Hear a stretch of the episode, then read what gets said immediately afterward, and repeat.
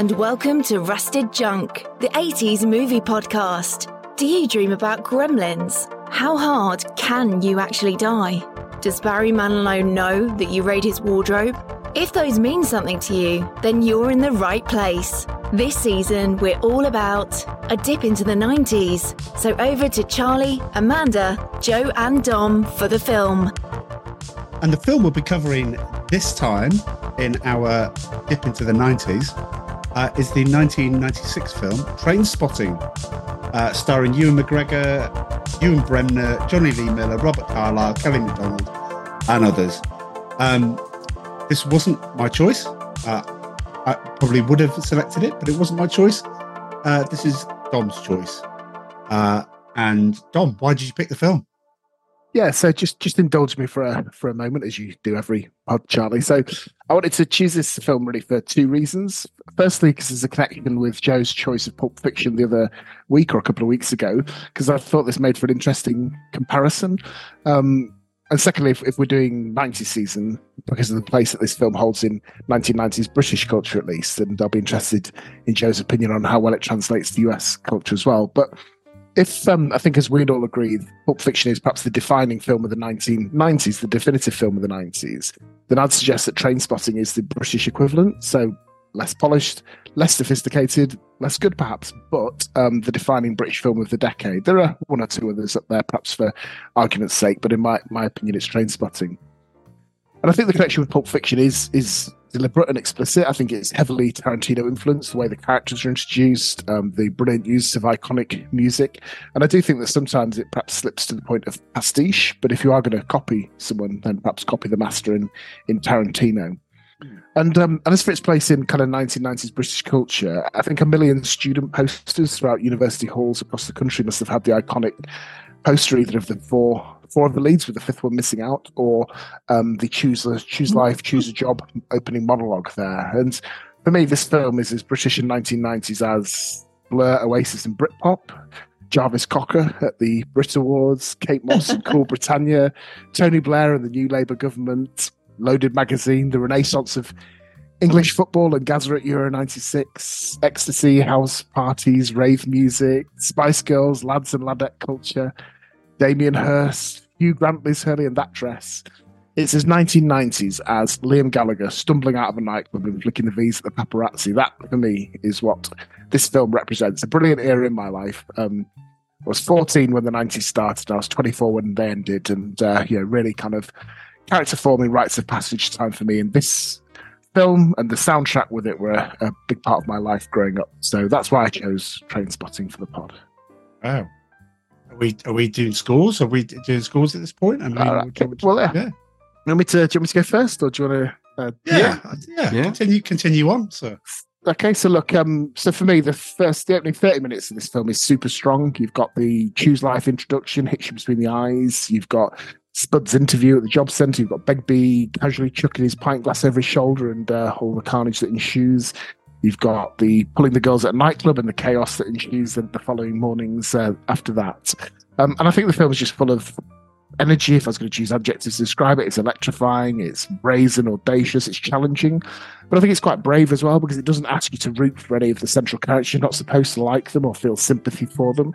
Um, they live like kind of vampires at the edge of at the edge of society and I think perhaps the, the limited budget does show through in places, and that you know I'm genuinely fascinated by Joe's interpretation of the film as a as an American watching it. Um, but for me, it's um, as I say, the quintessential British film of the '90s. It's aged generally well, I feel, and for me, it's a fantastic nine out of ten trip down memory lane. Okay, nice. Start great opener, Joe. I'm gonna gonna leave you to to second before last, mate because I'm dying to know. But I'm going to let Amanda go next. Oh, wow. Okay.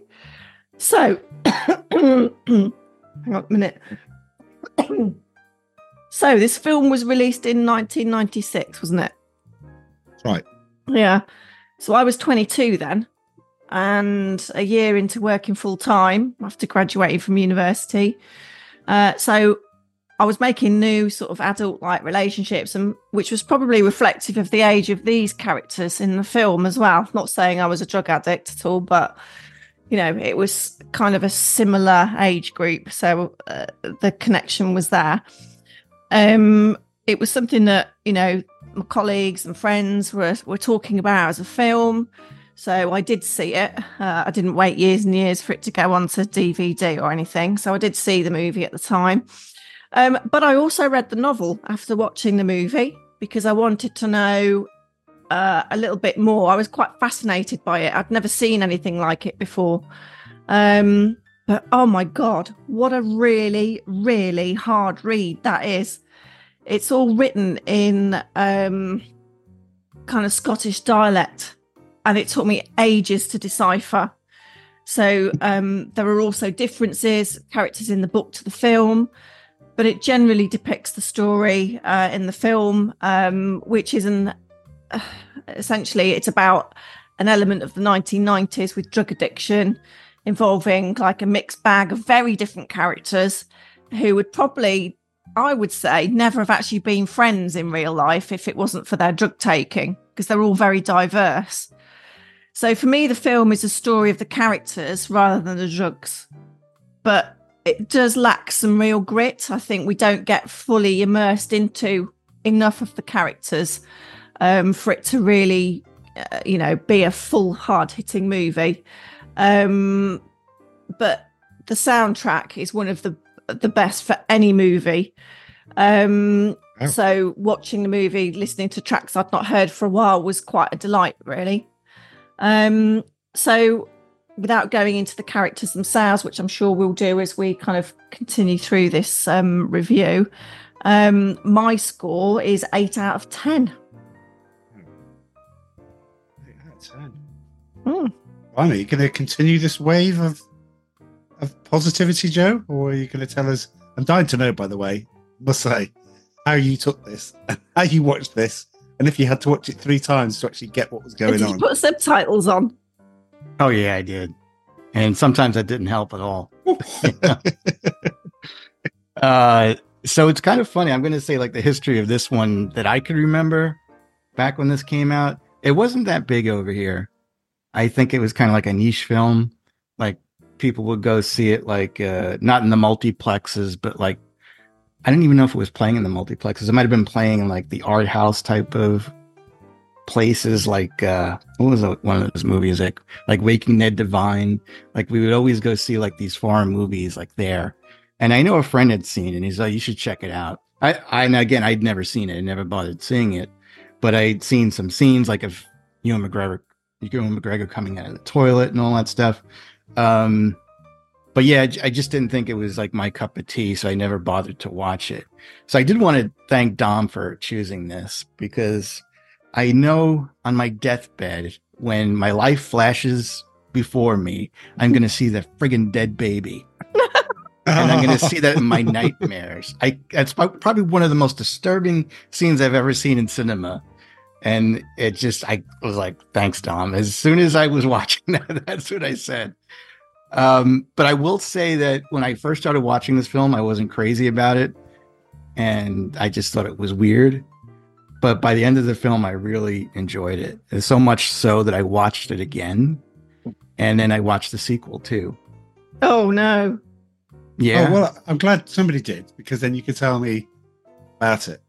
You stuck a gun to my head and tell, said, "Tell me one scene out of Trainspotting 2. Might go ahead. I, yeah, I, can, I can tell you a few anyway. Good. You can tell us more than. Well, I don't know if everyone else is a big fan of T2, as it's called. There is only one T2. I have yeah. watched T2. That's that. true.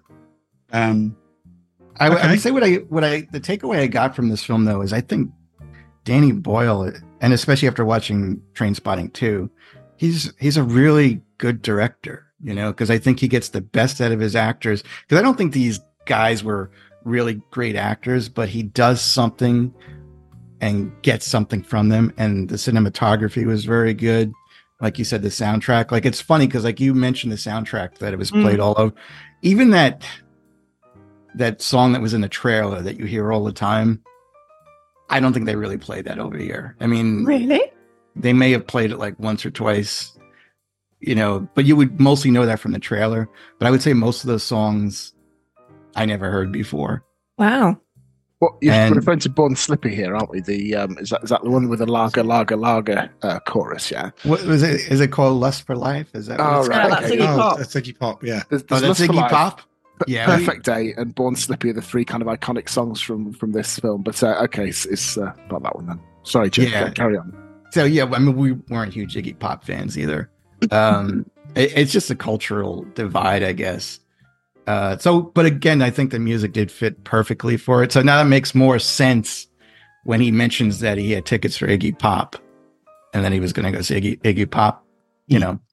Anyway, um, yeah, I, I thought it was a good film. It was kind of hard to understand because of the Scottish dialect. But I will say too, it, it kind of disappointed me in the way that I thought Scotland was a nice place to visit. And it makes it look like it's a shithole. Wherever they are in Scotland, it's looks like I just don't want to be there. I, when I would think of Scotland prior to that, I would think of Braveheart, you know, in the in the mountains and and the hills and the bagpipes. And these are all just a bunch of degenerates. Their parents are a bunch of degenerates. And my I would say the one problem I had with this film is I would have loved to seen Ewan McGregor get hit by a truck at the end as he was running away and die. And I would I would like to see all of them die. I think that there's no redeeming qualities for any of them. They should have all went to jail. They should have suffered immensely. And it, it just bothers me a little bit that no one died in this film other than that, that stupid baby. Oh, they Tom- did. well, Tommy Tom- Tommy died. did, yeah. Oh yeah, Tommy died too. I forgot But, about that. but don't you think that, Joe? That's um, quite interesting, brave filmmaking, uh, filmmaking to to make it so you don't root or care or sympathise for any of the protagonists. You know, that's unusual. No, it is. Yeah, it's like because even like when like you see a movie like Goodfellas or The Godfather, it creates this kind of mentality with some people that they're not villains, they're heroes. And for me, I didn't see them as heroes. I just kind of saw them as bad guys, but they still were interesting. Mm. You know, just the lifestyle that they they used, and it, it, I got pissed off so many times, and I guess we'll talk about it uh, during the movie. But I did. I got so frustrated that things didn't happen to these people that they should have at the time. Uh, uh, but anyway, so I would say my score. I will also agree with Amanda, and I'll give it an eight out of ten. Ooh. Wow. Well, Charlie boy. Me. But Charlie, Hey. pull on that uh, tourniquet, cook your spoon, stick it in your veins, give it, give it, Oh. give us your scores. I don't know. You might want to Come give me an. You might want to uh, Is it engineer an golden brown? overdose overdose after this. Um. So, uh, I remember cheering Dom when you said uh, you're going to put Trainspotting on, and that's the one that you chose, and I went, great. We're, we're going all the way back. Let's go back. I was 18 when the 90s started, and 28 uh, when it finished. Um, and I remember watching this at the time and going, this is a really good film. Watching it again, there's a there's a this is relevant. But have you ever heard of a show, uh, Joe, uh, Joe, Joe, Top of the Pops? Yeah, I've heard of that. The Top of the Pops. Top of the Pops is going through the 90s and has done for about the past few years. Between 1992 and 1995, the music was by and large dreadful. Not just bad, dreadful. And unfortunately, apart from Blur and Oasis, we had this thing called Britpop. And everyone went, oh, yeah, this band, this band. And loads jumped on the bandwagon. And loads of them were rubbish. And it just brought it back to me how bad the likes of Cast, Northside, and all those sorts of stuff. And you're just thinking, you all, you all, you all saw the train, you all jumped on it, and you all went, "Come on, lads, hang on, we'll get a bit, few bucks out of this." My God, though, that is a, that is a low blow. You, I mean, Cast Well- is debatable because they came from the La's, who are brilliant. But um, what was it? Northern Uproar? Did you cite? Northside. North Charles? That's like a pointless answer. That's like Britpop landfill. You can't cite them along uh, as being the main protagonists of Britpop. Suede were good. Britpop was good, yes, and it's you know Yeah. rich Britpop chances was and it's, not uh, good. In rea- in retrospect, I know you're looking at it through rose tinted spectacles, but it, it really it wasn't as good. It was good, but it wasn't as good as you thought it was. oh, I There's a never lot heard of Gump- any there's a of these lot of- bands. There's a lot of Gumph in there. You must have heard of Oasis. I've heard of Oasis, yeah. Well, yeah. So that's their Yeah. Brit, their Britpop. And, and you said Blur, but the other ones that you mentioned, I was like, what the fuck? Yeah, uh, honestly, he's he's been difficult there. Pulp, you, you know, you're familiar with Pulp, aren't you? Common People. Yeah, yeah. What about the Oh, me? farm? Pulp? No, no, no. No, remember- Jarvis Cocker. Do you remember Jarvis Cocker? He was the No. guy that got on stage in front of um, Michael Jackson and started wafting his bottom in front of Michael Jackson because Michael Jackson was starting to look like he was God. Of course, how you remember Joe. he? Bob Mortimer got roped in as their solicitor, and uh, yeah, had to face off against Michael Jackson's legal team. It's, uh, how can you not remember these uh, these moments? But um, yeah, look, and, and on the Venn diagram of music, Charlie, you're just talking Wait about white, white boy guitar groups. There, you've got you got groups like Massive Attack. you've got that whole Bristol trip hop scene, Portishead. Is that, you know, got- that Britpop? Is it? Yeah, it's kind. I would say it's it's adjacent to Britpop. Yeah, and even Well, Radiohead themselves, all right, not Britpop strictly, but a British band of the nineties. Um, okay, I remember a lot of the '90s being told what to like because you had to like it, and I guess I think Jarvis. Look, Common People is good. Jarvis Cocker is overrated. This film, I now think, is is overrated for what it is. And the only reason I say that is because if we were looking for a gritty Pulp Fiction esque British response to Pulp Fiction, then thank God two years later, Lock, Stock, and Two Smoking Barrels came along because that is the far superior film to this. Uh, Wow. there is there is there is more to it. There is less maybe for you, Joe. I mean, there's the, the there's I've no seen scenes that like too. that or anything. I've seen There's that more one. Absolutely. And I'm not being funny, but you've got um, Big Chris, Vinnie Jones against Robert Carlyle, kick him to the curb before he even got anywhere five feet ne- near him. So Robert Carlyle, to me, is not a scary villain at all. He's just a man with short man syndrome that goes around and acts hard. mate. If you Well, spilt he's his pint in a pub, different. He's different to the character in the book. 'cause the character. in Oh, the okay. Well, um, and dark yeah, guy. we'll go into that because this is interesting. Joe, you've watched the sequel recently. Man, you read the books. We're, we're going to have a good discussion. I'm not saying it's it's a bad film. I'm book, saying but that I think it's overrated now. I just think it's one of those Fair enough. ones where people go, I like that bit, I like that bit, I remember that, I remember the toilet, I remember, and you're like, yeah, and it kind of like, it's a th- film in three acts. Yes, I'm a junkie. Yes, I'm getting clean.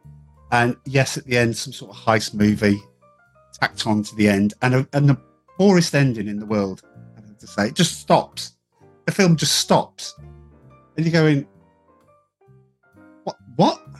So, I was okay with that. I was all right. Well, no, with it that. loops round because he's having a go at people for choosing all these um, superficial things in life, Uh, and he he basically castigates it. But then it does a full circle, uh, not a full circle. It does a one eighty. So then he actually says, "No, I want that. I'm I'm going to get a better life, and I'm going to move away from this shit, and I'm going to have the the DVD rentals. I'm going to Uh, uh, have." The and life insurance. I'm going to have the Yeah. job. but does he? I mean, Joe, does he? Yeah, he In- does. In in in the second in the In sequel, T he's two, got he everything. does. Yeah. Right, great. Yes. We'll we'll go into that. Well, I don't And know about that. I, that's debatable. I would say. I mean, I, I mean, Charles's opinions on this film generally. I Anyway, ninety percent on look, ninety percent cricket critic score on Rotten Tomatoes, ninety three percent uh um audience. uh, viewers audience score. Um, our, our audience will be glad to know we're not doing a spin-off trivia time pod this week, but we are having a spin-off pod where me and Charlie just argue about the relative merits of various obscure Britpop bands, and we'll achieve zero Yes. viewers. But it'll yes, get it off my That's fine. chest. Yeah. right, yeah. Let's do it. Let's just let's just All let's right. just get it out of the Oh, way. don't. Um, so yeah, unfortunately, I'm going to bring the averages down a bit. Oh. I'm going to give it six out of ten. Oh, it's not as bad as I thought you were going to do. Because it's, it, I, if it was on, I'd watch it again. I just wouldn't go out of my way now to watch it. Well, listeners, Um, viewers, we'll be revisiting those scores at the end to see if we can get him to up his score a little bit. Yeah. So, Right. Well, once please he's do. got over himself. Yeah. Dom, would you would you give it? I, I was fiddling with my mic. I was having troubles with it. Wait, uh, pardon, pardon, Vicar. Microphone. Oh, right, Right, okay. Is mic a, another word over in England for something? No, you've got Big Mike over there, haven't you? That's uh, always trends on Twitter. Oh yeah, whatever. okay. Uh, what was your score, Dom? I, I missed it. Sorry. Oh, I gave it a nine out of ten. Okay. Six, two eights, and a nine. Hey, it's all right. So it's average of eight then. Yeah, yeah. Um, right. Should we watch the trailer then? And then we're going to watch the trailer. And then we're going to roll call. Anyway, right. Well, here's a trailer. Choose life. Choose a job. Choose a career. Choose a family. Choose a big television. You're a quiet, sensitive type. A little bit crazy, a little bit bad. Choose washing machines, cars, compact displays, and dental insurance. You lied on your application. Only to get my foot in the door. What exactly attracts you to the leisure industry? I don't want pleasure. It's like my pleasure and other people's leisure. He's always been lacking in moral fibre. He knows a lot about Sean Connery. That's hardly a substitute. Do you see the beast? Have you got it in your sights? Clear enough, Miss Moneypenny. Choose sitting on that couch watching mind numbing, spirit crushing game shows, stuffing junk food into your mouth. The beggar's a psycho, man. He's a mate. So what can you do? What are you two talking about? Football! what are you talking about? Shopping. What's on the menu this evening, sir? The dodgiest scam in a lifetime of dodgy scams.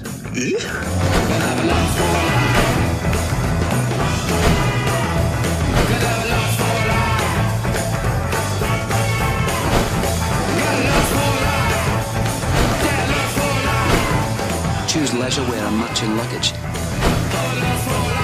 Choose good health and a career. Choose your friends. Choose your future. Choose life.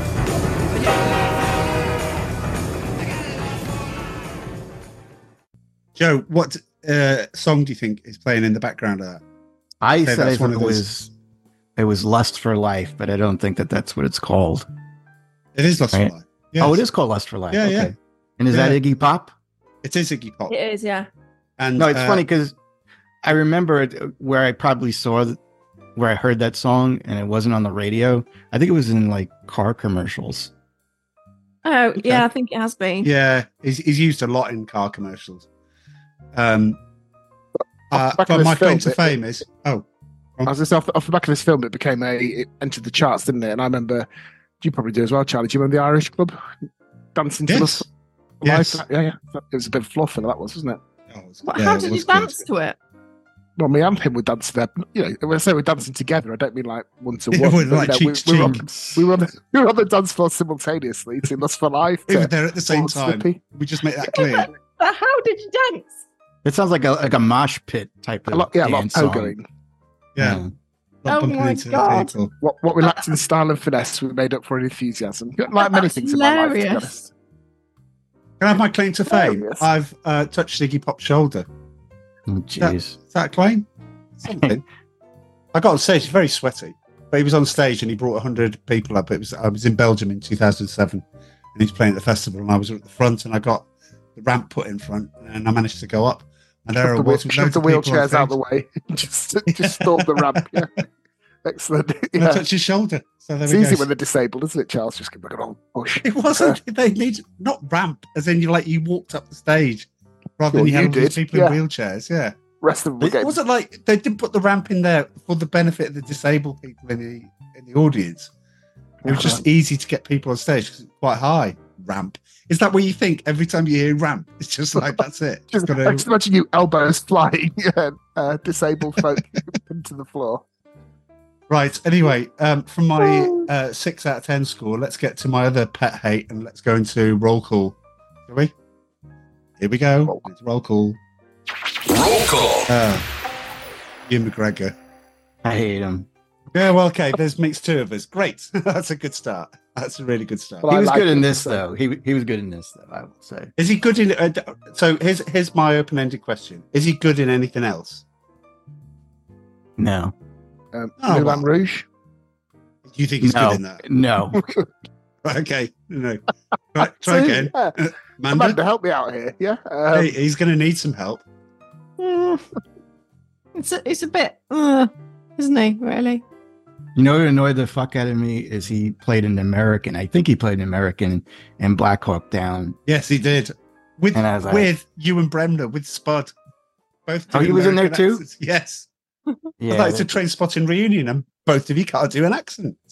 yeah. Well, he, Ewan McGregor definitely couldn't do an accent. I was like, he's ruining the movie. Uh, so, Shallow Grave is a better film than this uh, because it's got Christopher Eccleston in it, and Christopher Eccleston is be- is head and shoulders better than anyone in this film. Um, Brassed Off, Pete, Pete Postlethwaite, he was in Velvet Goldmine. He then ugh, gets Obi Wan Kenobi in Star Wars. He's Uh, you'll go into Brassed Off that as well, actually. But I should have said that for more credibility than Moulin Rouge, and I now appreciate that fact. But um, Brassed Off's a good film. He's good in that. Right, recent things. Uh, it was the Cricket Pinocchio. It was in the Fargo Horrid. TV series. It was in the Christopher Robin thing, which was all right. Horrid. Uh, it was. It was. I mean, the film was all right. It just he wasn't. But then you've No, got he, yeah, he's just awful. Obi Wan, and then you've got the series Obi Wan, which I refuse to watch. Well, can we just have a bit of a deep dive into the Star Wars thing? Because I'm not that bothered about the whole franchise, which I know is controversial around here. But um, you know, I, I haven't really got a strong opinion on but I'm betting you I'll, and I'll Joe hand over to Joe. Just, just roll up our sleeves and hear your view on Ewan McGregor as Obi Wan. Well, I hated the prequels, and he didn't help. Like again, he didn't do much in the first one, but then he was Obi Wan Kenobi, and I guess we had a history of who Obi Wan Kenobi was due to seeing Alec Guinness, like in the original trilogy, and those are pretty big shoes to fill. And I I hated the fact that he he basically took what with what Alec Guinness had said when he when you first see him, he says hello there, you know, and then he tries to do it, and he's like hello there, you know, and he always does it. Uh, he he's done it in uh, I think he did it in Obi Wan. He just he's not Obi Wan Kenobi. They could have picked so many better actors to portray him. Uh, and again, like this was we mostly knew like when they announced the cast for the Phantom Menace, which was a big deal because we hadn't seen Star Wars in a long time. And then all of a sudden they said, well, Ewan McGregor is going to be Obi-Wan Kenobi. And we're like, who's that? Who's that? Who is in train spotting? And I was like, okay, I heard that movie was good. That's good. But after seeing him for three movies, I just think he's awful. And I hate the fact that they're giving him a second chance by giving him a series to be in. You know, again, he's still awful. And I hate the fact that he cheated on his wife with what's that girl? Mary Elizabeth like? Winstead. Yeah, Mary Elizabeth Winstead. And I used to like her too, and I can't stand the two of them now because because he keeps now that that he's in back in the Star Wars franchise, he brings his girlfriend into it, and she plays a part in in Ahsoka. It, I just I I just don't like them. I wish they would vanish from the face of the earth, but they're not going to. Sorry. Oh, don't hold back, Joe. Say what you say what you really think. Uh, I will go one further. If he didn't go, if he didn't do Star Wars, he would have disappeared to obscurity. Because even though he did Star Wars, look at his choices. He does some absolute belting choices. The, Island with Scarlett Johansson. Anybody tell me what that's about? I didn't see it.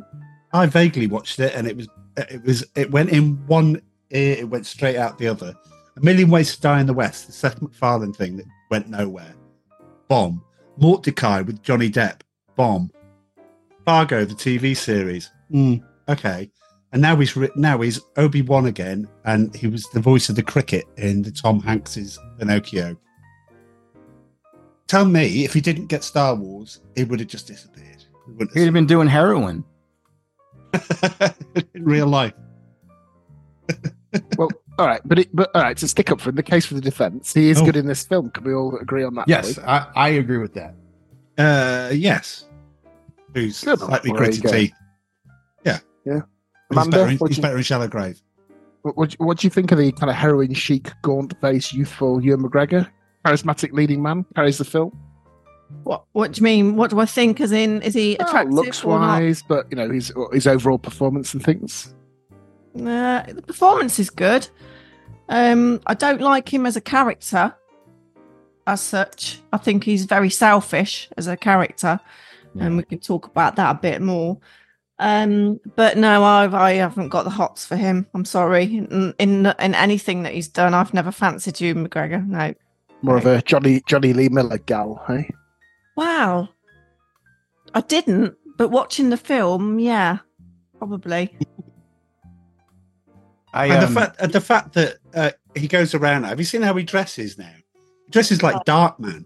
he's got this huge like sort of like w- witch's cap thing and a big like long trench coat and it's just like you're fooling no one mate you're rubbish no one, mate. yeah so I, I just think again, I, I think that a lot of these actors I'm not familiar with at all. And I think that you have to credit Danny Boyle for getting the best out of his actors because after Danny Boyle, Ewan McGregor again went on to not do much. I didn't think he, you know, he just was like a, a B, maybe a C actor. He got cast in a lot of movies, but it just kind of showed that he doesn't have acting chops. He, he needs somebody good to direct him. And even though Ridley Scott directed him in Black Hawk Down, that didn't help matters. I mean, not that Ridley Scott is perfect, but yeah, I, I think you might have hit you might have hit the nail on the head Joe. Yeah. I don't think he's a good actor. I think it's just yeah that that that might be it. And if you're not a good actor you're not going to bring charisma or a good performance. And that's probably why we're looking down these list of films and going yeah he's not uh, he's not a draw should we say? Should we move on to the next one? We've got to keep this nice and like a crocodile sandwich nice and snappy. Uh Ewan Bremner. Spud. So he was in Black Hawk Down again as you don't remember but he was also in the atrocious Pearl Harbor.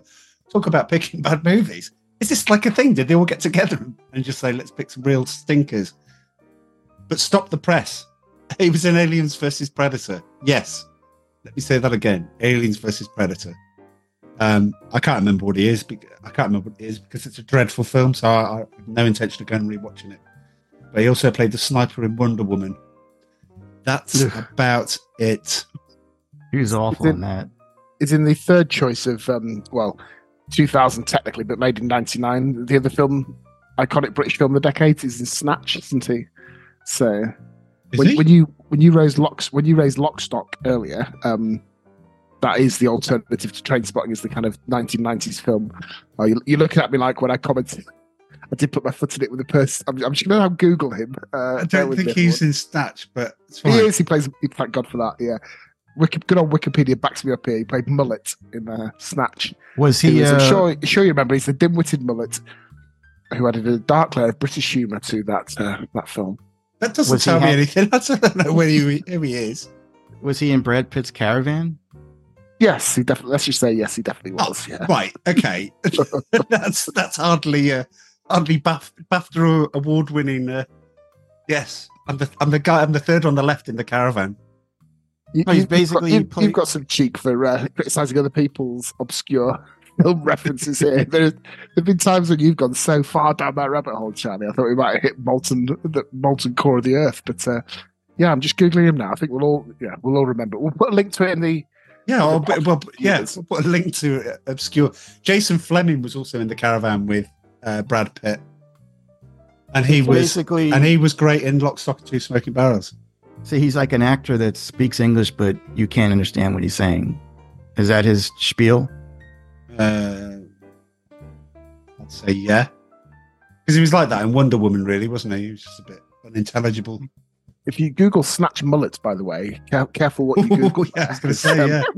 Whoa, so, yeah. glad I'm not using this on my work laptop, but um, crikey. Talk about going down a, a rabbit hole. well, not just a rabbit hole, Just a hole in general. holes. well, what's mullet Yikes. over there? Well, Oh, it's a, mullet is it's Billy Ray Cyrus thing.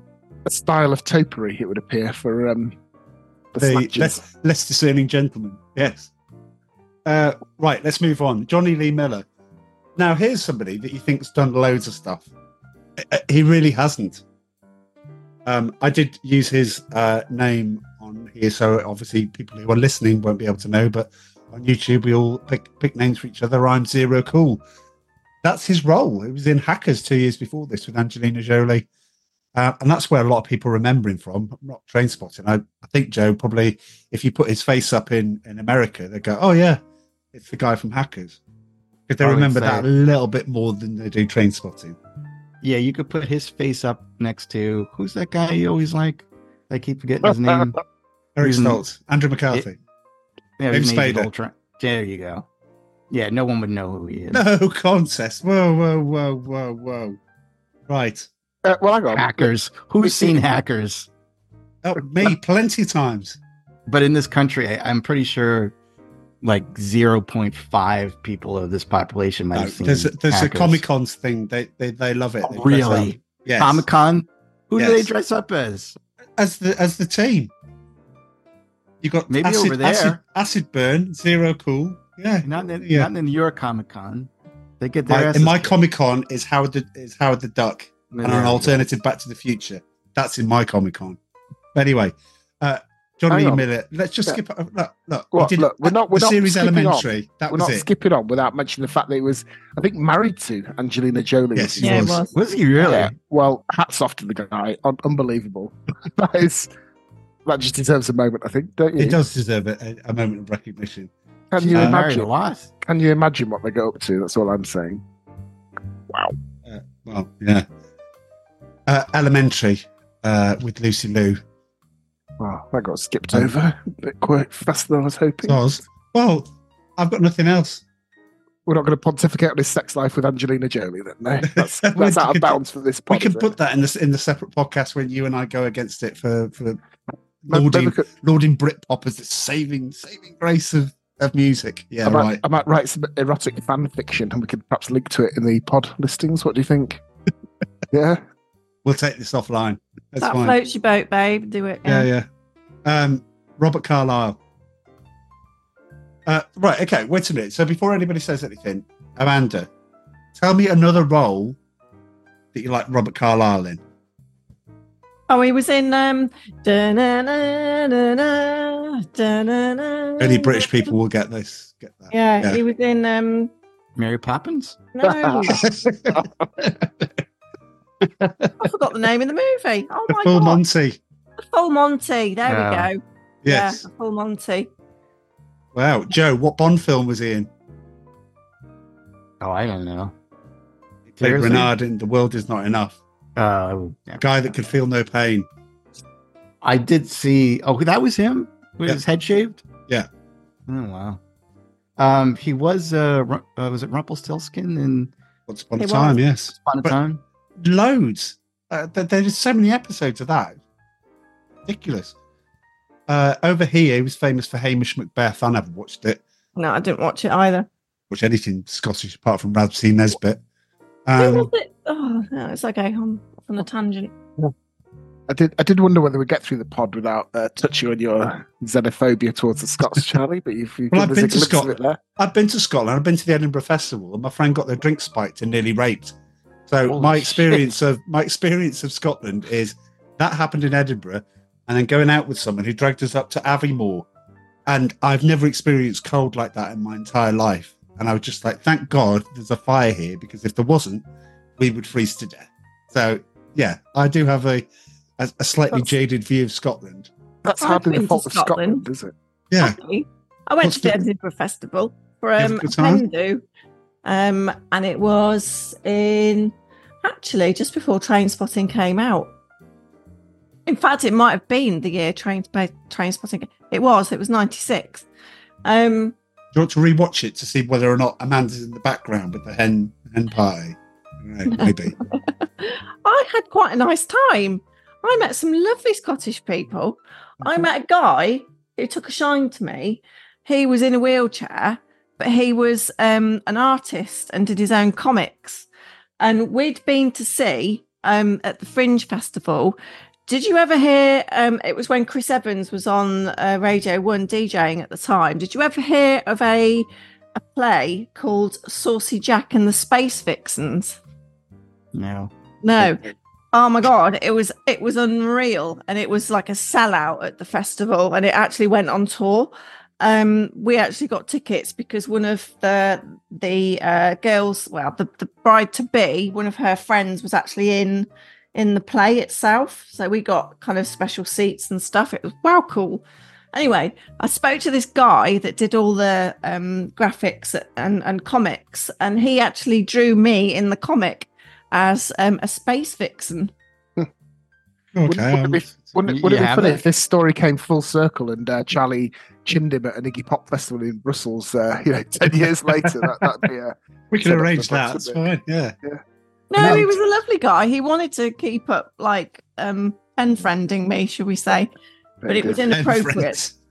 yeah, it, it was inappropriate um, at Yeah. the time because I was with uh, um, my ex. Did you drink taste funny, by the way? No, my drink tasted great.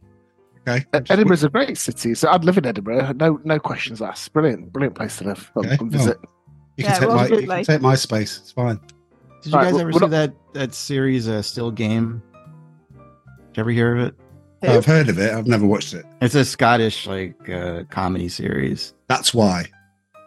Yeah, I mean, and that's like hard to understand what they're saying, but Oh, I mean, you don't want to uh, watch Rab C. Nesbitt then? Yeah, but that's good. That's Glaswegian, And, ab- and absolutely on Channel Four, that was really good. Stony Bridge. Yeah, absolutely. Um, Uh, who- who had who had forty minutes in for the accents to start, but we're not moving off Robert Carlyle without discussing two things. oh. Twenty-eight weeks later, quality film. Not you know not as good as Yeah. twenty-eight days later, but that's a great zombie franchise. I did hear from somebody that they're making twenty-eight years later as well, like as a third part. Of the yeah, I heard that too. Yeah. Yeah, I, well, I'll be there to watch it. To see Charlie shaking his head, but He's also- your to market his dream. I like zombie films. I went to, as you three know, Hellraiser um, this weekend to, to rewatch that. But anyway, the other thing about Robert Carlyle I want to mention is Cracker. I don't know, it's maybe a bit obscure Oh, these days, but it was a yeah. I police forgot about that, procedural yeah. drama with Robbie Coltrane, Hag- the guy who played Hagrid in the lead role as a hard drinking, fast living, overweight detective. And there's a two part episode where Robert Carlyle, without any spoilers, plays the criminal in the uh, in the thing, and it's just such a brilliant performance. He plays a Liverpool fan, shaved head. It's all to do with the His- Hillsborough disaster, and it's such compelling TV. So honestly, if any of our listeners out there are wanting a real dose of quality TV from the time, British TV, then that double episode of Cracker starring Yeah, Bobby Cracker was a good a good series. Yeah, good shout. Like, Yeah, good shout. enjoy is the wrong word, but I used to look forward to watching that. And, and I would say that Robert Carlyle is the standout actor. You know, we've, we've discussed the limitations of some of the others already, but I'm also a Kelly Macdonald fan, so maybe that can segue Are you? to her. Yeah, you, you and I are going to fall out that, in, in a minute. Yeah. Okay. Well, That- she's she's beautiful in this. Uh, go on, Charlie. You We'll, introduce. we'll, we'll, no, no, no. We'll, well, I'll just finish off Robert Carlyle and then we will talk about Kelly Macdonald. You'll finish him off, will you? I, That's I- nice. I will, I will Say try my next to him. best. Try my best. Uh, the the beach. Uh, it was in Stargate SGU, uh, and then the appallingly but entirely predictable Disney remake of the Full Monty via a TV series. Again, nobody asked for it, and nobody watched it. Was he the one that got kicked out? Didn't one of them get kicked out because? Oh, because they had the wrong views or something. Yeah, I think. yeah, something like that. Well, it's yeah. Disney, isn't it? I mean, you've got to follow the line, Yeah. otherwise you don't do it. Anyway, uh, Kelly Macdonald um, can't act. There, I'll start with that. She's got a nice voice though. I like her accent. She's got a beautiful voice. She, uh, uh, you know, without it sounding too sleazy, because I don't mean it in a sleazy way. She is beautiful in this um, film. I know she's playing a schoolgirl. It's problematic, but just for the record, she is 19 when she made this film. So Oh, she was okay. That makes all you of feel it. sorry. Okay, that makes Yeah, you feel she better. plays a 14 year old, but she's Yeah, actually right. 19. not admiring her for those qualities, but um, she, yes, I think she's beautiful. I think she's really good in this, and I think she is a good actress. I think um, she uh, did the TV series Boardwalk Empire. Um, don't know if any of you saw that with No. or was it Steve Steve Buscemi. Buscemi she was Steve playing out? Yeah, Yeah, she's, she's excellent in that. Really, really good. Um, she's in No Country for Old Men as well. That's a brilliant film. If we ever go, if we ever go into the two thousands, let's get ahead of ourselves, and that's That gonna be is a one of my brilliant film, but not because of her. She's in Gosford Park. Uh-huh. Just, Which you've just watched, haven't you? yeah, she's Recently. good in that. Okay. Yeah. Oh, you like the period dramas, don't you? I love the period dramas. Yeah, listeners, why. in case you're not aware of this, Joe is a British period drama fan. So who I knew? am. Is it the Uh, heaving chests and the cleavage and the, the, the corsets, Joe? No, I just find it fascinating. It was like almost like slavery there, but you got paid.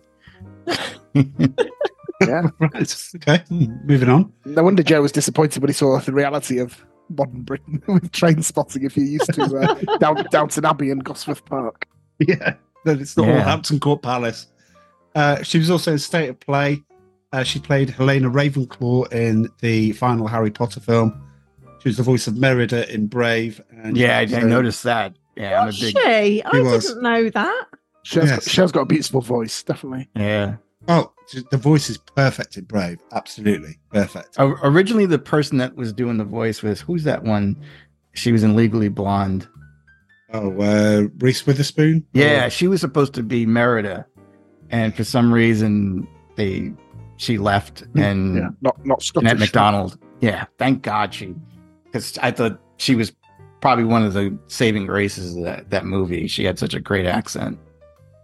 Okay, we've done the main ones. Can we just skip through some of the others? Because I did, I did like some of the things that I found about some of the other actors in Well, let's let's do Tommy brief because he gets stitched up. He, he, he was his agent made him busy on the day that they shot that iconic poster.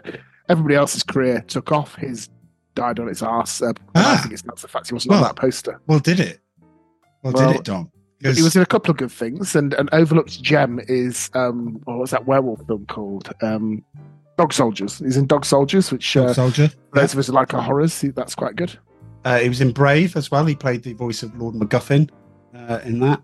Uh, Joe, he was in Star Wars Rebels. He played the voice of Fenn Rau. I haven't seen I it. don't know, don't know who that is. Uh, he was in Grey's Anatomy. 339 episodes of Grey's Anatomy. What? Yeah, he's become a US citizen. That's basically now his life is Grey's Oh. Anatomy. Yeah. yeah. But the thing that the thing that surprised me the most, I play Call of Duty and I'm very good at it. But as part of that, one of the characters is called Soap MacTavish. And I've watched, I've, I've, I've followed this guy. I've followed the, the story and then the sequels and everything. And every time that he speaks, and that's him, his voice. He must earn a fortune out Yeah. of replaying that. So Yep. I'm thinking, do you know what? I'll put him up against Ewan Bremner, Jonny Lee Miller. In fact, all of them apart from Ewan McGregor, who probably got a tidy sum for Obi Wan. He's probably doing the best out of all of them money wise. He's ka-ching. Yes, that's He's like also, Call of Duty he's also 4. in he's also in Rome, which is an underrated TV series, I thought, and uh, the Christmas special of Father Ted, which is just a glorious thing in life. Very, it's, it's one of my happy things. Have However, you seen let's- any of that, Joe? Father Ted. Oh, Uh, yeah, I never got into it. It- Ah, oh, that's, that is I sent you that clip when we did Speed, didn't I? When he was in the milk milk float. Um, that, that's he's got that he's got that device which is tuned in to such a degree of sensitivity you can hear a pin drop, and then the truck goes past the car and he's like dead in the back. Oh, that's brilliant. Um, so that's just, just me. You don't need to look at it on YouTube viewers. I've just recreated it for you on on. no, we'll, sure we'll link it. Um, uh, Peter Mullan, the guy, don't know the character's name, who's in charge of the heroin house. oh Um, yeah, Adult yeah. Superior. Yeah. Um, Rab C. Nesbitt, he was also in Shallow Grave. Children of, of Men with Clive Owen, not Clive Warren. Um, yeah, I get thank you, thank you, Joe. Um, but I didn't realise he was in Ozark. And we watched Ozark. He No. was the um, the husband and wife that owned the opium. Uh, Nice. Yeah, now, now you So, say yeah. it. Yeah, He Yeah, was. It was him. Oh, okay. So all this time, we're sitting there watching him, going, "Oh yeah, that's the guy from Trainspotting." James He's really Cosmo, who is uh, uh, Ewan McGregor's, who's Renton's dad. Uh, well, if you want somebody to play somebody Scottish and brash, then yes, you get this guy. Uh, he was in Highlander. He played the Scottish guy in Stormy Monday, which is set up in Newcastle, starring Sting. Uh, he was in Braveheart.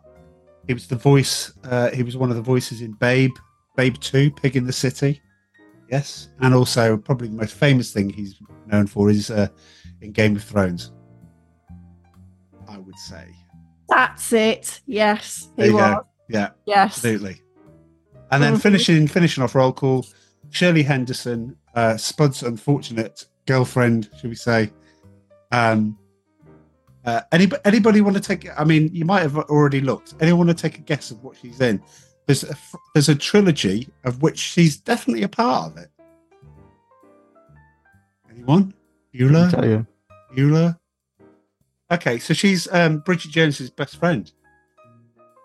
So she was in all three of them: Bridget Jones's Diary, the second one, and Bridget Jones's Baby. Did you Um, know that there's um, a Bridget Jones 4 coming out? Again, I don't remember anyone asking for it, but fine. I'm sure it'll do middling things at the box office and then disappear onto, onto streaming as soon as possible. No, it's Uh, funny. I've seen this movie twice. So Spud's girlfriend, she's not the one with the baby, right? No, That's uh, Sick Boy's girlfriend. that's Sick Boys. Yeah. Uh, yeah. So who's Spud's girlfriend? I'm trying to think. the one that Where- tries to where jump on him when he's the night. drunking.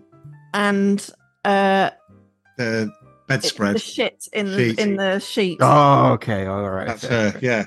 Dark Uh, haired girl. She was in 24 Hour Party People. Uh, she was Moaning Myrtle in Harry Potter, She was. Ghost. But Joe, what is she in Star Wars? All right, now that you mentioned that she was Moaning Myrtle, I know she was also in that uh, Laurel and Hardy document uh, movie with uh, Steve Coogan Yes, and John was. C. Riley. Yeah, Uh, so she's in Star Wars. Yes, I should know this. she is Um, the voice of I don't know what. Babu Frik in Rise of Oh yeah, that's right. Yeah, I was kind of surprised that that was her when I heard about that. Okay. Um, her career, unfortunately, just to on a final note, isn't going well. She was last seen in a animated film called Lovely Little Farm, where she played Quackity Duck Duck. so good luck to her. I'm sure that's absolutely. I'm sure she'll get better when Bridget Jones's Four comes out. Great, Uh, excellent. Right, that's the end of roll call. That's all that done. On to the film. Um, the start of the film. Then I think we all agree is the start of the film is is iconic. Really, I how else do you how else do you start? I can't think of a better film from the '90s that has such a strong start. Mm. I would say. Mhm. I've, I've seen it twice. What happened? Where you get the choose life, you get They're all being running. down the street. Yeah, All All right. running Okay, so it's just basically. away. Yeah. Yeah, being chased by the okay. coppers. first few bars of Lust for Life come in. Oh, uh, yes, definitely iconic. Whatever you think about the film, I think it is. Where does But- this take place in Scotland? You know? No, it's set in Edinburgh, but a lot of it was filmed in Glasgow in a disused cigarette warehouse. I mean, is it like that in No. Glasgow and, in Edinburgh? There is a, a, a serious amount of poverty uh, in Scotland because uh, they blame they blame England for for everything? everything. Um, but they've got their Scottish independence now, so I don't know. Uh, Well, they haven't. Well, How- well, no, they haven't, but they've got Oh. the Scottish government, haven't they? sure, So the they've SNP. some Uh, kind of fanatics, control. So, so Scotland is free, but but Ireland is not, right? Or is it? What do you mean free? Scotland's not free. They're they're all free. I don't know. They were, I don't they were never prisoners, were they? You know, They all were, have their own governments. Yeah, Yeah, but I mean, proper I say- Don't talk about Ireland. Is all I'll say. Right? Okay. let's Steer away from. No, no, I think this does get really turn up for our controversial. Well, it confuses me. It's like, you know, one of them is independent. I don't know which one it is, though. It's Uh, I the, only one forget. that's inde- the only one that's independent is the Republic of Ireland, um, and that's been independent for over hundred years. But Northern Ireland, Scotland, Wales, and No, England hmm. Okay. They, ha- they have a devolved um, assemblies where they can make their own a lot of their own decisions. They make some of their own sort of laws. So, for example, things like the NHS, so the National Health Service, um, there's sort of local legislation and um, different guidance for health and social uh, um, wellness and healthcare, um, depending on whether you're in Scotland, England, Wales, or Ireland. Um, so they all have their own quirks and different things. Um, so yeah, it, it, it's all a bit look at the But things like for- foreign policy and defence are retained by uh, Mm. Westminster and London, and so that's that's centrally done. They don't have their own say, they don't have their own armies or anything like that. Well, yeah. Next, next next month on Politics Now, we'll be uh, discussing the 20 mile an hour speed limit. Good. Oh, yeah, not bad. yeah. but Jo- so but Jo- in Wales, they've just like last year, they implemented a 20 mile an hour limit in all towns, cities, and villages. So you can only drive 20 miles an hour Poor through. old Wales. Must be a lot of old people there. No, apparently it's to reduce deaths on the road. But you have more people waiting in queues and using their engines to not go over 30, not go over 20. That's, it's a really hard thing to do when you're used to driving 30 and now you have to do that. So the emissions is going to be off the charts. They're going to kill those more people. But politicians in general basically are pretty thick. So But, but Joe, to, to go back to your question about is that what Scotland's like, then the answer is no. But Edinburgh is a wealthy city, which is you know big tourist centre. It's beautiful, you know, very kind of Hogwarts esque. I think you know, very old J.K. university Rowling as well, hasn't it? yeah, t- took uh, inspiration from Harry, Harry Potter series from, from Edinburgh. Glasgow is the more kind of working class industrial neighbour. It's not far geographically. Um, I was there, as you not know, this week, and uh, yeah, it's controversial thing. So it's, it's like a lot of northern British cities. So it's not dissimilar to Manchester or Liverpool to look at. I would say, um, just full of Scottish people. So, but yeah, but it, I'm sure if you go to the estates and the tenements where these members of the fringes of society would live, then I'm sure it is a absolute shithole. But It's like uh, any, is that like any city though? Even like London, you know, Birmingham, Coventry.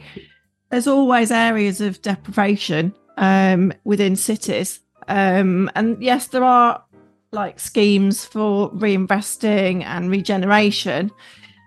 But you're always going to have areas and pockets in cities, towns, even in, in our town. You know, there's pockets of No, we, we that- have that too over here. you know, aren't particularly nice and you wouldn't want to go wandering around in the dark on your yeah, own. Yeah, we've all seen The Wire and Breaking Bad, Joe. Before you start to throw any stones at our greenhouse, yeah.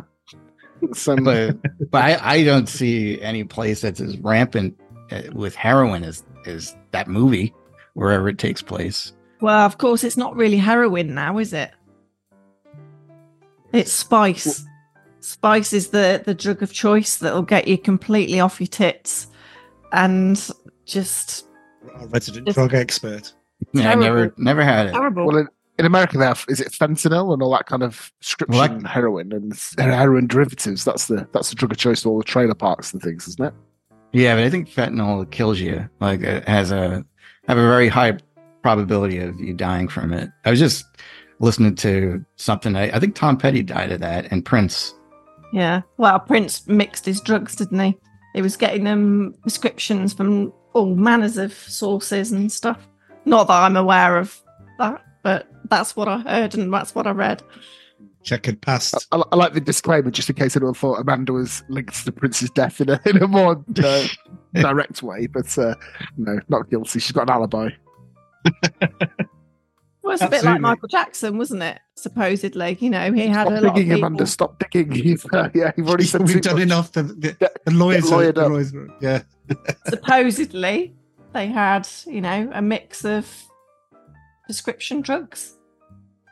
So, What if they, when they pumped Michael Jackson's stomach, what they found in there, eh? Uh, I'd, I'd hazard a guess at uh, one or two substances uh, that may have been in Oh, there. I, I thought for a moment there, I thought you were going down a road, which I, I really thought didn't want you- Right, but we can't it- go down that road. Right, hang on, really let's can't. lift it up. Was it was it Pepsi that he advertised, or was it Coca Cola? I think it was Pepsi, wasn't it? Maybe It's some Pepsi, Pepsi. in there. It was Pepsi. And I saw on Yeah. Insta- weirdly on Instagram yesterday. I, I don't know what I was looking for, but I was scrolling through and it said this is how when Michael Jackson's hair got on fire. And Oh I'd never God, seen yes, I'd never seen the footage. And I'm like, he's sitting there, he's still singing, he's still dancing. Dude, your hair's on fire. And then suddenly his band come out and start smothering him. And then the security's in there. It looks like bloody Rocky Four. Like everyone's in there. And yeah. And I'm like, your hair was definitely on fire. It wasn't like a little tiny bit. It's like flaming. Um. Anyway, back to this film. Um. About Michael Jackson another time. I'm sure we will. Th- This is the first act of three. This is all the, you know, the setting up, the exposition, um, and I think it does it well. I think it tells Yeah. you who everybody is, and you know, you've got the um, the the, the toilet scene. You've got all of these, some of the iconic. You've got Spud. I think is still in this in this part. Um, No, I, in I think, setup. I think your- I think your criticism is valid. I think it is a three part, you know, three act movie fairly blatantly, and uh, doesn't try and shy away from that. And uh, for me, the, the first act is the strongest. You have all these the scenes that everybody remembers who's seen it before. They're they're pretty much all in this first third, which does mean it's an incredibly strong start. And I'm trying to think if if you made me choose which would be my favorite because I think that job interview that Spud failed spectacularly um, is pretty pretty hilarious. The Bucky's toilet scene, grim as you like, that's there. But I do think the Begbie's introduction for me, if we're not rattling through it too quickly, when he's holding court at the pub table surrounded by empties and he's presented this view of how um, he'd taken on this uh, this battle at a pub, and then you obviously get the actual view on how it really did go down. And then it's all wrapped up when he just lobs that pint glass over his shoulder and just right it goes downstairs for the punch up. That that's just brilliant. I think that's, that that would have to be my favourite part of this opening act, as you put it. Yeah. But it wasn't just a, a pint glass that we have these days, which is oh, hang on, like this. It was a proper old man's jug, Hard. Heavy bottomed, yeah. heavy, handled, dimpled pint mug, basically, wasn't it? That's not going to shatter on somebody's head. wow. it's gonna it's gonna leave a massive bruise. But that that thing Knock is you a shot. out. Unless you put a bullet in it, it might. It may. It may go. But Yeah, but Probably any head not. injury like that's going to bleed like mad, isn't it? You know, it's um, oh, the, well, the, it didn't look like blood as well. That was the worst glassing injury I've ever seen. It's like she spilt black currant over her head. But it, wa- I, I, but but but the scene itself was good. I'm just picking up on one thing. I know. I'm not trying to. I, I had a question about Big B. So Big- was Big he? B. Is that what his Beg- name is? Begbie. Big B. Big B. Big B. Whatever. Big B, the biggest frick- dog in the world. Yes. Was he the only one that wasn't doing heroin? Yes. No, because Uh, Tommy wasn't at the time either. Tommy wasn't. Okay. Mm.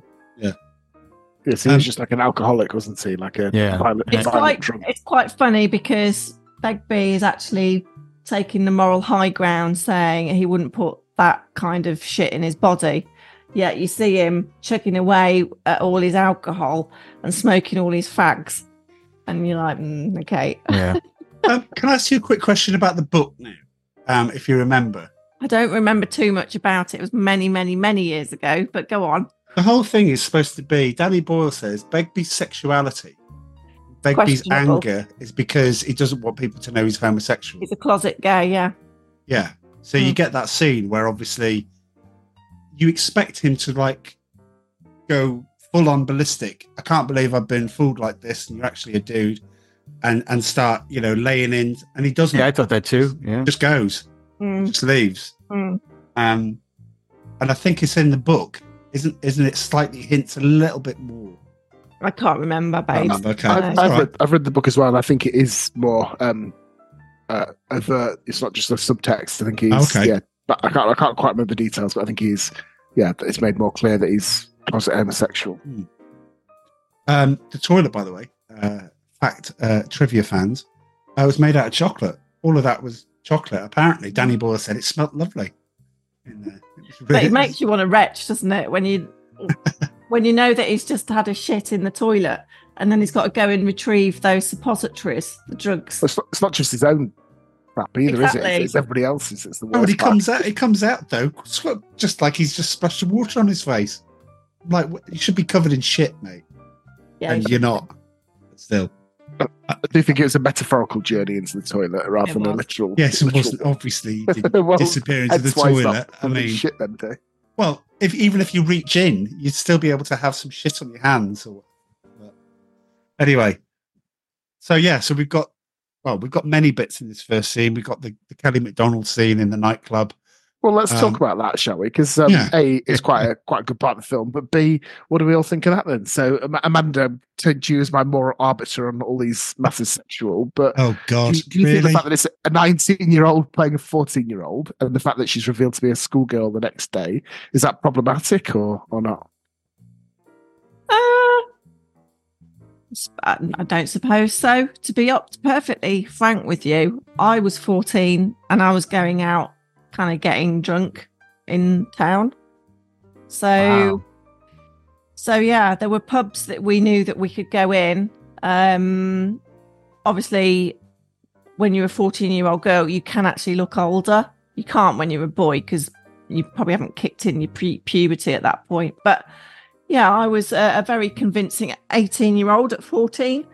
I was quite So tall. it's, it's not, it's not so much um, that she drinks that's controversial, though, is it? Uh, Uh, yeah, I don't know. I guess I wasn't very sexually active at four. Well, I wasn't sexually active at all at fourteen. So I think from that perspective, she was probably, as we could probably say, a little bit fast. Um. So yeah, and I don't think most girls at that age would have been allowed to have brought them back home to the parents' house.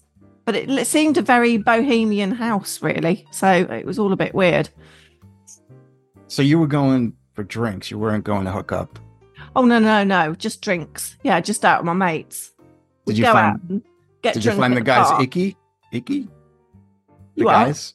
Did you find the guys icky at 14? Um, no, not really. It was it was quite nice to get chatted up, but it, that's as far Oh, as so they went. did chat you up. Like, did they buy you drinks? Yeah, um, a couple of times or so. It was a long time ago, But um, most of the guys that we would chat to, we knew from uh, school anyway, because they were in the, the last year or the sixth form at school. So they were known to us. It wasn't like random strangers that we'd talk to, because we wouldn't really have done that.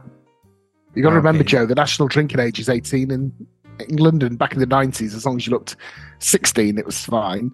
And yeah, if you could pass for 16 at being 14, then generally it was okay. There's always a pub in every small town that would uh, serve you as long as you didn't cause bother, and the police generally turned a blind eye because you weren't on the streets causing mischief. much. Yeah. Yeah. so uh, a- a little factoid Kelly Macdonald got the part when the production crew were handing out flyers across Glasgow for anyone eager to audition. So when Danny Boyle first laid eyes on her in a corridor with a plain hairdo surrounded by many glamorous girls, he knew that she was the one, apparently.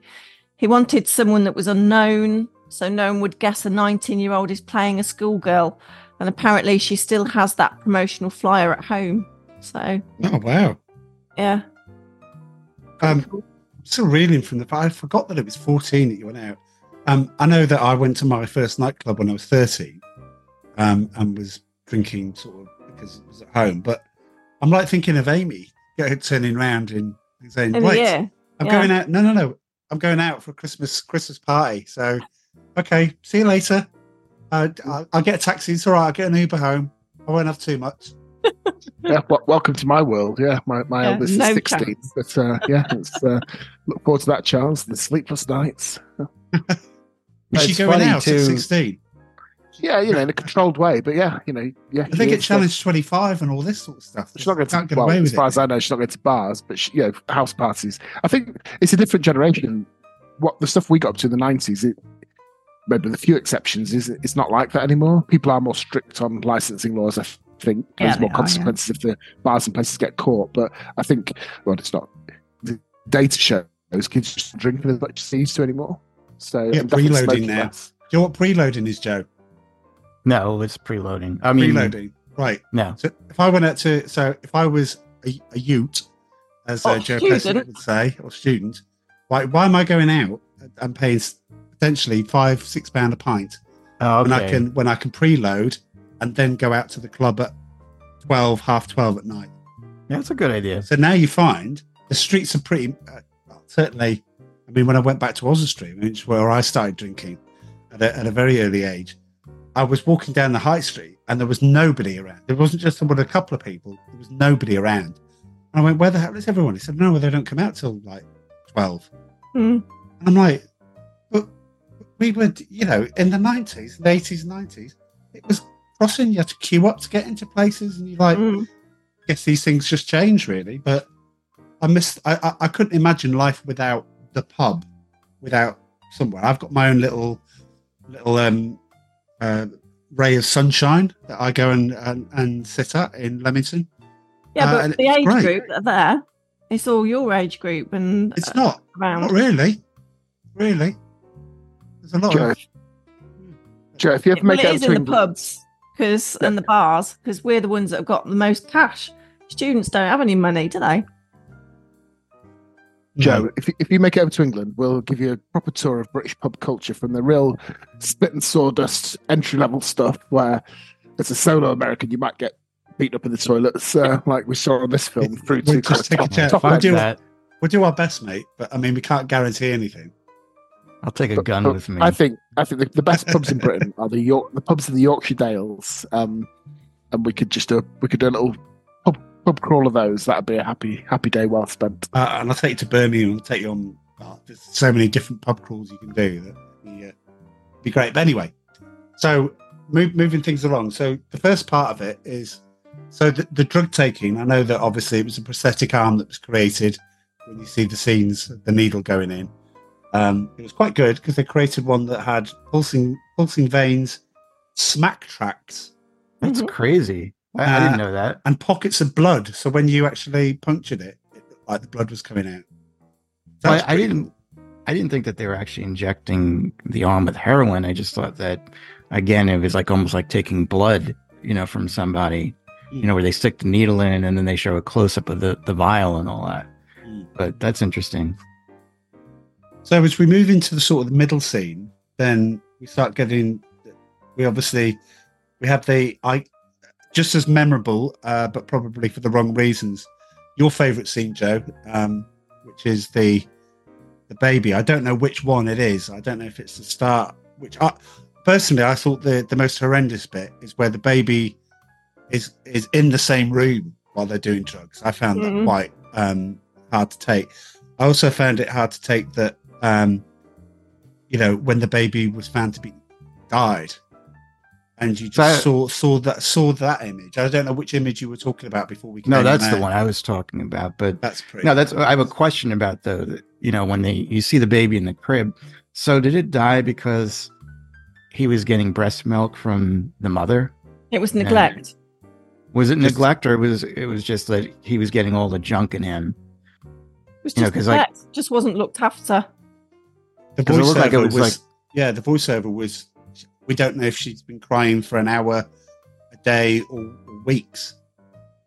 I mean, she that, just got that's- high and was was out of it. So the baby probably died of starvation, feces, Oh, God, it's horrendous. just uh, unlo- just not looked after at all. Just complete. Okay.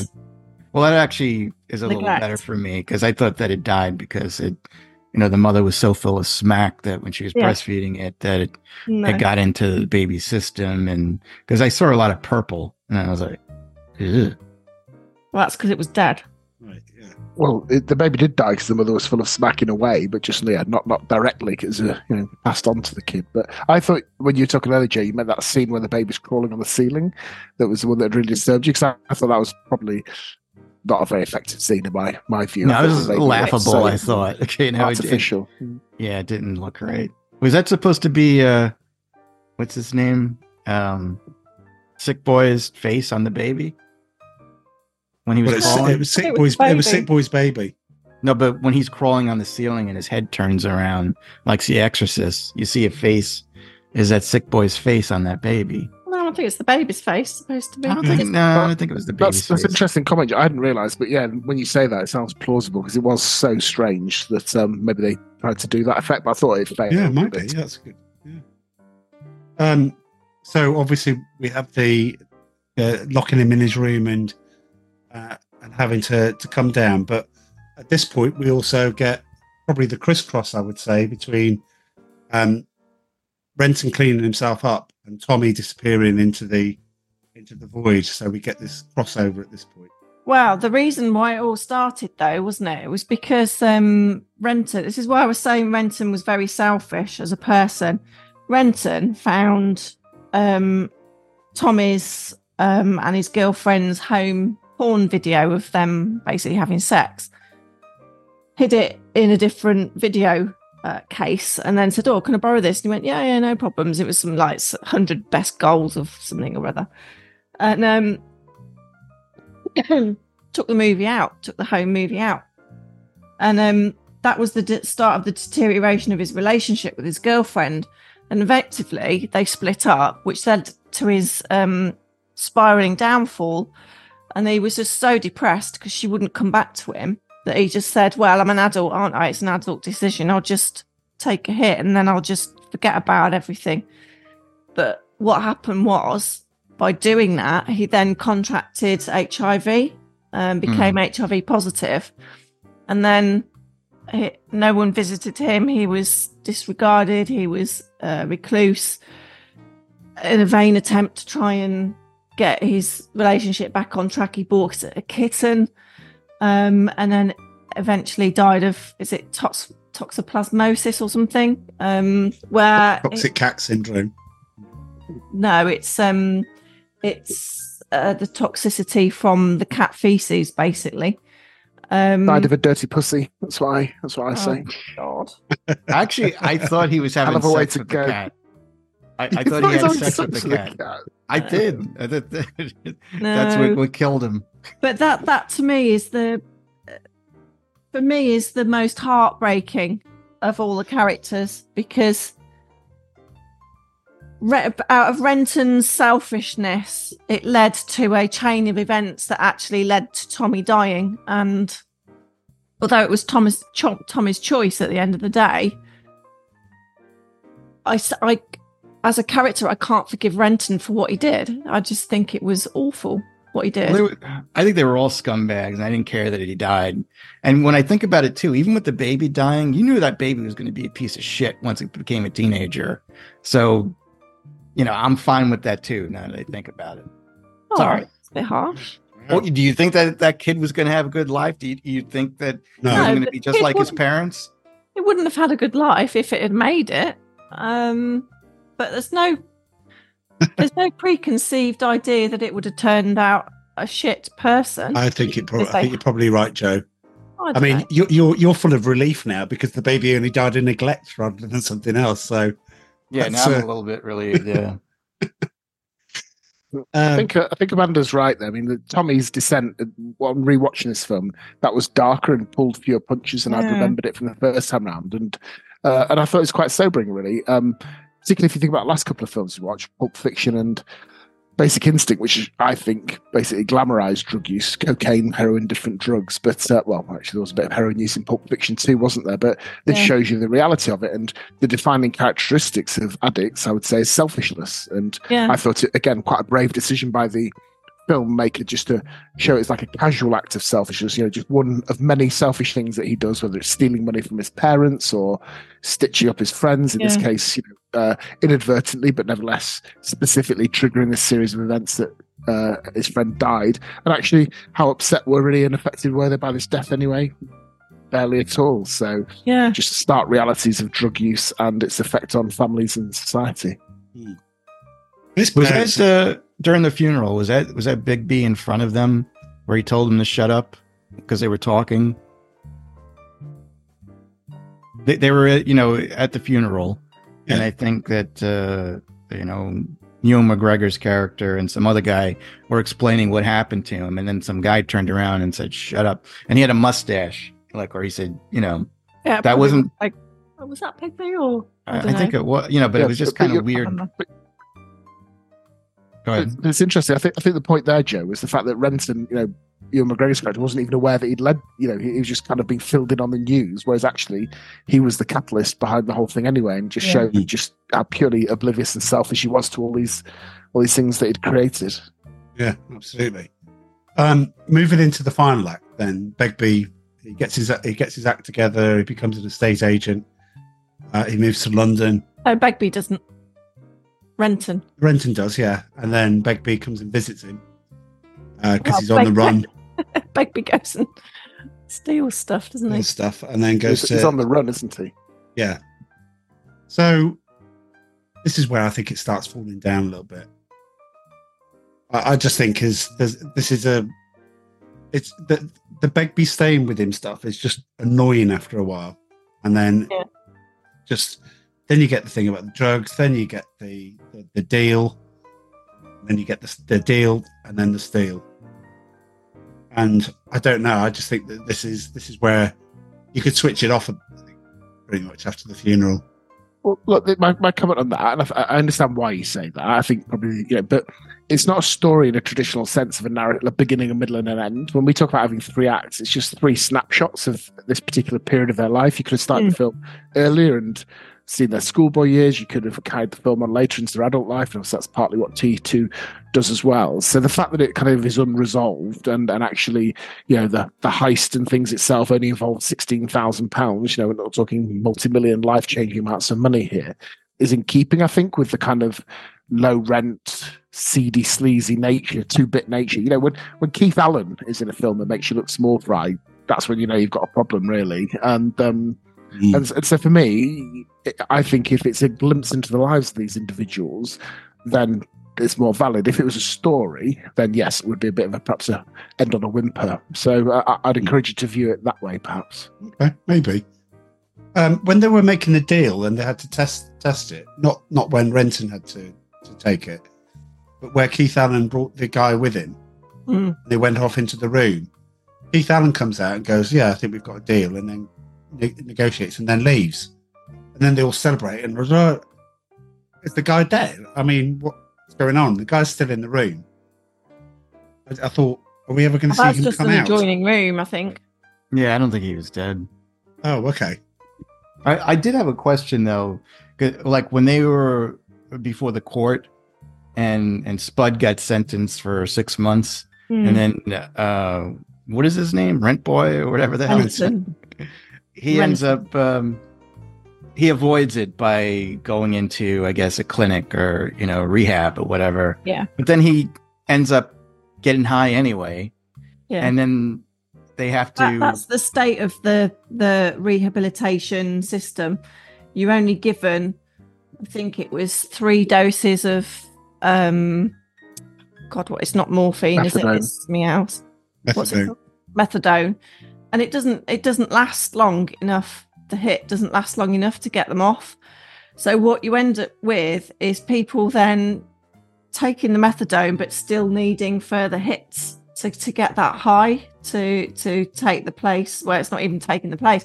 You just end up with with junkies that are hooked on methadone and, and junk, basically. but so he hadn't started rehab work. at that point. Hey? He hadn't started rehab at that point. You know, it was like almost wasn't it? Was like I'm No, gonna had just because it, it. He said at, at the point he said, oh, "I've had, I've, I was given the three shots of of methadone, but I took them all at the same time, and now now I need another hit." So he then goes off and gets the drugs again. Oh, okay. But once he's in the hospital, wouldn't they have identified, you know, to the court that he he's in the, the hospital? You know, we had to, you know, help him because he had heroin in his system. What's that? No, I don't, they don't, don't do think that. it would have been as joined up as that. Uh, I think it would be Yeah. over here. Maybe it's a bit more these days with computers being a bit more advanced, but this is 96, isn't it? It's still not Mm. widespread. Um, and yeah, let's be honest, the ailing NHS and drug treatment things in the court system, there's far too many opportunities for stuff to f- fall through the gaps there, Joe. Okay. Yeah, absolutely. So, I think, um, I think it comes back if we talk about rehabilitation. You know, just to touch on that subject, and it's getting a bit serious now, but rehabilitation, you've got to you've got to tackle the root cause. You can't just substitute one drug for another. You have to tackle the root cause as to the why they're on the drugs in the first place. And there's a whole heap of stuff. I know, you know, for Charles and I, we've had discussions about this, and you'll say, actually, it's just a choice. Do I or don't I? But I think sometimes there's there's a lot of other factors that are involved in that. And it could be socioeconomic, it could be how you've been brought up, you know, whole host of stuff. It could be depression, whatever. But you know, getting to that rehab state is is a very fine line, and I think it doesn't work for everybody because I think that the motives behind going into rehab are very different for people. Yeah, Yeah. well, for him, it was purely to avoid prison, wasn't it? That's the Well, that was his yeah. sole motivation. Yeah. but they weren't very um i don't know they weren't uh, they weren't very forgiving about spud going to prison were they they they weren't very sad about it and yet you see his mum walk into the pub i know it was probably an immature, inopportune moment when they were all having a bit of a laugh but i felt so sorry for her you know because they begbie accused her of being the reason why Spud was um, a drug addict. no, he was- no, no. He he accused her of, what you know, being the contributing factor in, in this, in, in this, and he's entirely right. I feel he's right too. No, I, no, I. I agree with Amanda. He he blamed her, and, and that was, and you felt her pain at that. Um, you know, of course, she has a role in it, but um, is it her fault? Is she is she to blame? I think I think not. Wow. I think there was a lot of factors involved, to be honest. And you know, if you haven't got job prospects, you're not in a in a very socio economically affluent area, should we say? But he didn't. He didn't want a job though. That's why he kind of fucked up his interview so he could stay on the doll. That's right. The know. doll. I love it. The Love doll. It. The Yeah. doll. Social. We don't have that over here. Which Do you I'm not? pissed. Yeah, you No. call it welfare. I guess yeah. Maybe it's welfare. Yeah. Yeah, he's yeah. Yeah. Anyway, Uh, no, I'd put the. Uh, she's a steaming alcoholic, and probably growing up in that environment didn't help him one bit. Um, so have well, I guess probably all eyes on me uh, when the final summing up. Um, have I changed my score? no, hang on about the the stealing of the money. Oh, okay. Sorry, Again. Just moving it along a little bit. Renton displays such selfishness again, apart from leaving a couple of grand for Spud? And you're just like, That I think is more defendable though, because he, as he says in the film, um, the sick boy would have done it if any thought of it first. He didn't give a shit about Begbie for all the obvious reasons. He wouldn't care about a violent psychopath like him. So Spud was the only one he cared about. I thought that was probably a bit more valid than it just his general low-level selfishness with which he lives his life. mm, I don't know. I just No, I, th- I think he was selfish throughout the whole movie, like you, you were saying. Mm. And he, again, that's why it pissed me off that he didn't get hit by a bus or something when he was running.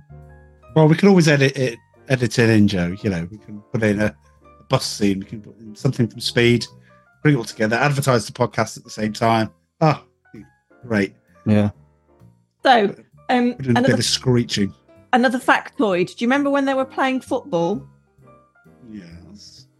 So the football team that they were playing against were actually the people that they were um are at a, a proper football team who were made up of recovering drug addicts. So they were the source of information when they were doing research into characters of the film um, and understanding how drugs affected the body, how it made you act, the the, the selfish nature of drug taking, etc. So it was actually nice to see them being involved in the film and you could actually see who that they were. But you wouldn't have known that unless you've kind of read up on trivia and stuff. Okay. another factoid. Oh, i'm full of them I never know when to when to chip in, but yes, i know. right okay. Um in the film Jonny Lee Miller's character sick boy is a major 007 fan isn't he Hmm. Yes. Yeah. So um the actor actually has family ties to James Bond. Uh, his grandfather was Bernard Lee, the original M. Oh, yeah? Well, that's good. That's good. I like that. It's pretty good, Al- isn't it? Although I did think Sick Boy's uh, quoting of uh, Sean Connery lines which is a blatant rip-off of Tarantino, which went a step too far, to be honest. But uh, yeah, still, that is a good bit of trivia. And then last bit of factoids. Okay. Uh, Danny Boyle um, told all the actors basically to prepare, and he told them to watch older movies about rebellious youths like The Hustler in 1961, The Exorcist in 1973, and A Clockwork Orange in 1971. So apparently, in Clockwork Orange, um, its homage is the scene set in Volcano nightclub, which is very similar to that in the Milk Bar um, in in the film. So the track playing in the Volcano Club is by Heaven Seventeen, who took their name from A Clockwork Orange. Oh wow, that that's good. That's very good. Yeah. Amanda, Yeah, thumbs up emoji. Yeah, definitely. Uh, Thank you rebellious, rebellious youths in The Exorcist. She didn't have. Yeah, I much was going to choice- say that too. She didn't have much choice, really. She was possessed. But yes, um, that's what you are going to rebel I- if you've got a, uh spirit inside you. Speaking of a Clockwork Orange, it did remind me a lot of a Clockwork Orange too. High, high praise indeed. There's there's scenes in, in the film as well um, that depict some Beatle esque uh, moments, isn't there? When they're Yeah, running down the road. Yeah. They're uh, when the they're crossing the street, and then there's Yeah. something else as well. I can't remember what it was, but um, yeah, there's something else. But yeah, Yeah. Uh, what a, what a great, well, what a great. Uh, so is it Factoid- changed your then. Charles? no, six still. Oh. no, I think six is naturally where it where it should fit. it's it's not a bad film. It's just overrated. That's all. And if we do Lock, Stock, and Two Smoking Barrels, I guarantee you won't be a six. well, Um, maybe we should. Maybe it wouldn't, wouldn't Maybe. surprise me if it turned up in this season at some point. Hey, Is it on listeners. list? well, speaking of turning up in this season, um, it's my choice next, No, Is it? not, though, is it? or is it? Um, because we've had some nice uh, uh, user, listener, watcher, viewer interaction, um, which I think is great. And uh, in general, I think that the recent um, stats we've had uh, are only going in one direction, and it's really good. And it's going up, and we're seeing more people listen. We're seeing more people interact. More people are chatting on YouTube. If you're listening on audio, by all means, come over and watch on YouTube, even if it's just to chat and to put something in there and and get involved in the conversation because that seems to be where it's happening. Please do, and you know, thank you to everyone that's you know like and subscribe. If you're watching it, like like and subscribe every time. That we'd really appreciate. it. Tell your mates. Tell your mates, yeah. Tell them down the Keep it on bingo. Tell them, tell them wherever you see anybody. Tell them in the butcher's queue, wherever. It's fine. But uh, so we've had uh, listener requests, um, and I shall now hand over to Dom, uh, who'll tell us uh, what his friend Fran has proposed. Yeah, well, this is another Frankie, as she's known, but not Joe's nephew again. This is Frankie that I know, who's uh, going to be watching this pod, I know, from Dubai. And she is slightly younger than we are. So she is one of these people who consumes on newfangled technology such as YouTube rather than just pure audio all the way like me. So she'll be looking at these beautiful visages uh, at some point in the next couple of days when you upload it, Charlie. But yeah, all the way from Dubai, Frankie has requested um, the Truman Show, which I think is a fantastic choice because it's a spoiler alert, good film, but also a really interesting and original premise. And I know that at least Amanda hasn't seen it before, I've so not it'll be a, it. No. popping a cherry to the Truman Show, and I think you'll I think you'll enjoy it because it's. Well, I um, don't know if it's got Jim Carrey in it. I'm not Well, quite sure. yeah, yeah, that's right. I forgot you got yeah big anti Jim Carrey sentiment in some quarters on this pod, but um, it's thought provoking. If we managed to spend this time talking about a film about low life heroin users in Scotland, then just think where the Truman Show might take us. So, Frankie, we love you. Brilliant choice. Yeah. thank you very much. Thank you, Frankie. Yes, thank you. Um, wow. Okay. I, I would say the choice was, and we did. Uh, thank you for proposing two. We did have a discussion um, internally, and out of Fargo and the Truman Show, I think the Truman Show. While we while we do like Fargo, and I think it's, I don't know Spoiler alert. Fargo. I've not seen it's a great. Okay. We're just going it'd get more likes and more hits, and that's what we're all about. We're a money making machine now. Spotify are battering their eyelids at us, so we're uh, we're in it for the money now. Yeah. Well, my my choice, Basic Instinct, is uh, off the charts, isn't it? For a- It is. It is. It's a really good choice. Who, who knew that If you've sex not yet sell, listened eh? to it, give it give it a give it a listen. Yeah. and, uh, Lots of people are listening to it. Yeah, Yeah. and as I say, interacting on it as well. Mm. and maybe maybe give our little sister pod um, a follow where I debate. I tell Charlie why Ocean Colour Scene are the band that Nirvana could have been. Yeah, it's uh, tw- twenty what? minutes of back and forth. Not might real. make might make that a reality. Well, I've got I've got uh, a, a equally a healthy number of subscribers and interaction on my other channel, which is Charlie Charlie Gig Goer, YouTube, uh, where I film all the gigs I go to. Um, my biggest ever, I think, the Sex Pistols is now running at Joe. When you had a last look at it, Oh, I don't know. That was last year sometime. it's, I don't know. I think I stopped looking at about five hundred thousand, something like that. Five hundred thousand. Five hundred thousand of, of a ninety-second clip of a Sex Pistols tribute band singing "Anarchy in the UK." Well, I'll put that in the. Uh, it could, that, that could do with the bounce. so yeah, I'll put that in the uh, Put that in the link. in the link. You get a link. You get a link. I get a like. So yes, the Truman Show uh, will be the next one. Uh, hope you're enjoying the short form videos that we're doing. Uh, I, I might watch the Terminator Terminator Two just because it's called T Two. They're both called T Two. I might watch um, Train Train Spotting Spotting Two and make a make a That's a, str- really a strong real- end. Bring it, bring it home. Yeah. no, a real enemy of people if I do a what the fuck happened to Train Spotting 2 because I think that's quite liked as well. So Basic Instinct 2 is a slam dunk. Nobody likes it. Nobody wanted it. Nobody watched it. Yeah. Um, I don't know what I'll do, but I'm getting I'm trying to get used to my video editing skills and they're getting a bit better. Aren't they? They John? are. Thank Yeah, you, excellent. Thank you. I know these two. None of these two will, will, will go. Oh yeah, it looked really good how you put it together. I debate Well, whether or look, not you've Dom's already- even watched it. had- You've already, you've already, you're fishing for compliments there. You've already had the praise on our private WhatsApp thread. By the way, you can buy access to that if you want listeners for, let's say, 20 quid. And you can Oh, have God. access to that for a week. It's solid gold. It's, Um, worth, it's worth it. yeah, definitely, worth- definitely It's worth it, but we'd never make another podcast again. So what he's yes. bas- what Charlie's basically saying is uh, go and watch his um, what happened to Basic Instinct 2, WTF Basic Instinct 2, because it is, I'll begrudgingly admit, well put together. Thank you. Except it doesn't mention Stan Collymore. Yeah, and there's an obvious video that would have accompanied Stan Collymore, Charlie, but it's probably 20 years still too raw for you, isn't it? Yes, all Is that right. about a goal. Is it? yes, winning goals. Yes. Just Google Keegan Slump and you'll. Uh, you'll find yeah, in fact, question. Keegan Slump. That's it. Yeah, and Stan. Oh, and Stan Collymore with his uh, gentleman, gentleman, gentleman run. Yeah, Shags That's Ulrika Jonsson, Stan Collymore.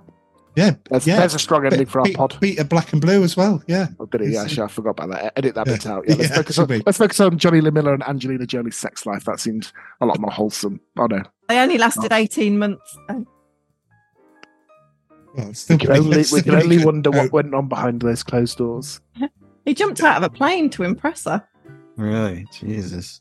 Yeah. She must be the bitch of all bitches. Here we go. This is definitely going to get edited, isn't it? But, uh, go- No, no, Roger, no. I'm going to leave it in. Right, No, on, because let's I- wrap up. Well, babe. she was she was married to Billy Bob Thornton, which I get. I can understand there being problems there. I mean, she used to make out with her brother, right? And she had some sort of thing with him, and then uh, Brad Pitt. So it's like, you know, I don't know. I'm just saying, it's, it's three husbands. Barry Hoda, a Y-shaped coffin, eh? Bloody hell. Could Right. be all assholes. Anyway, right. On Right, that note, right. We'll see you for the next one. Uh, so I'll say um, thank you, everyone, and cheerio. See you. Bye bye. Little Pip. Bye.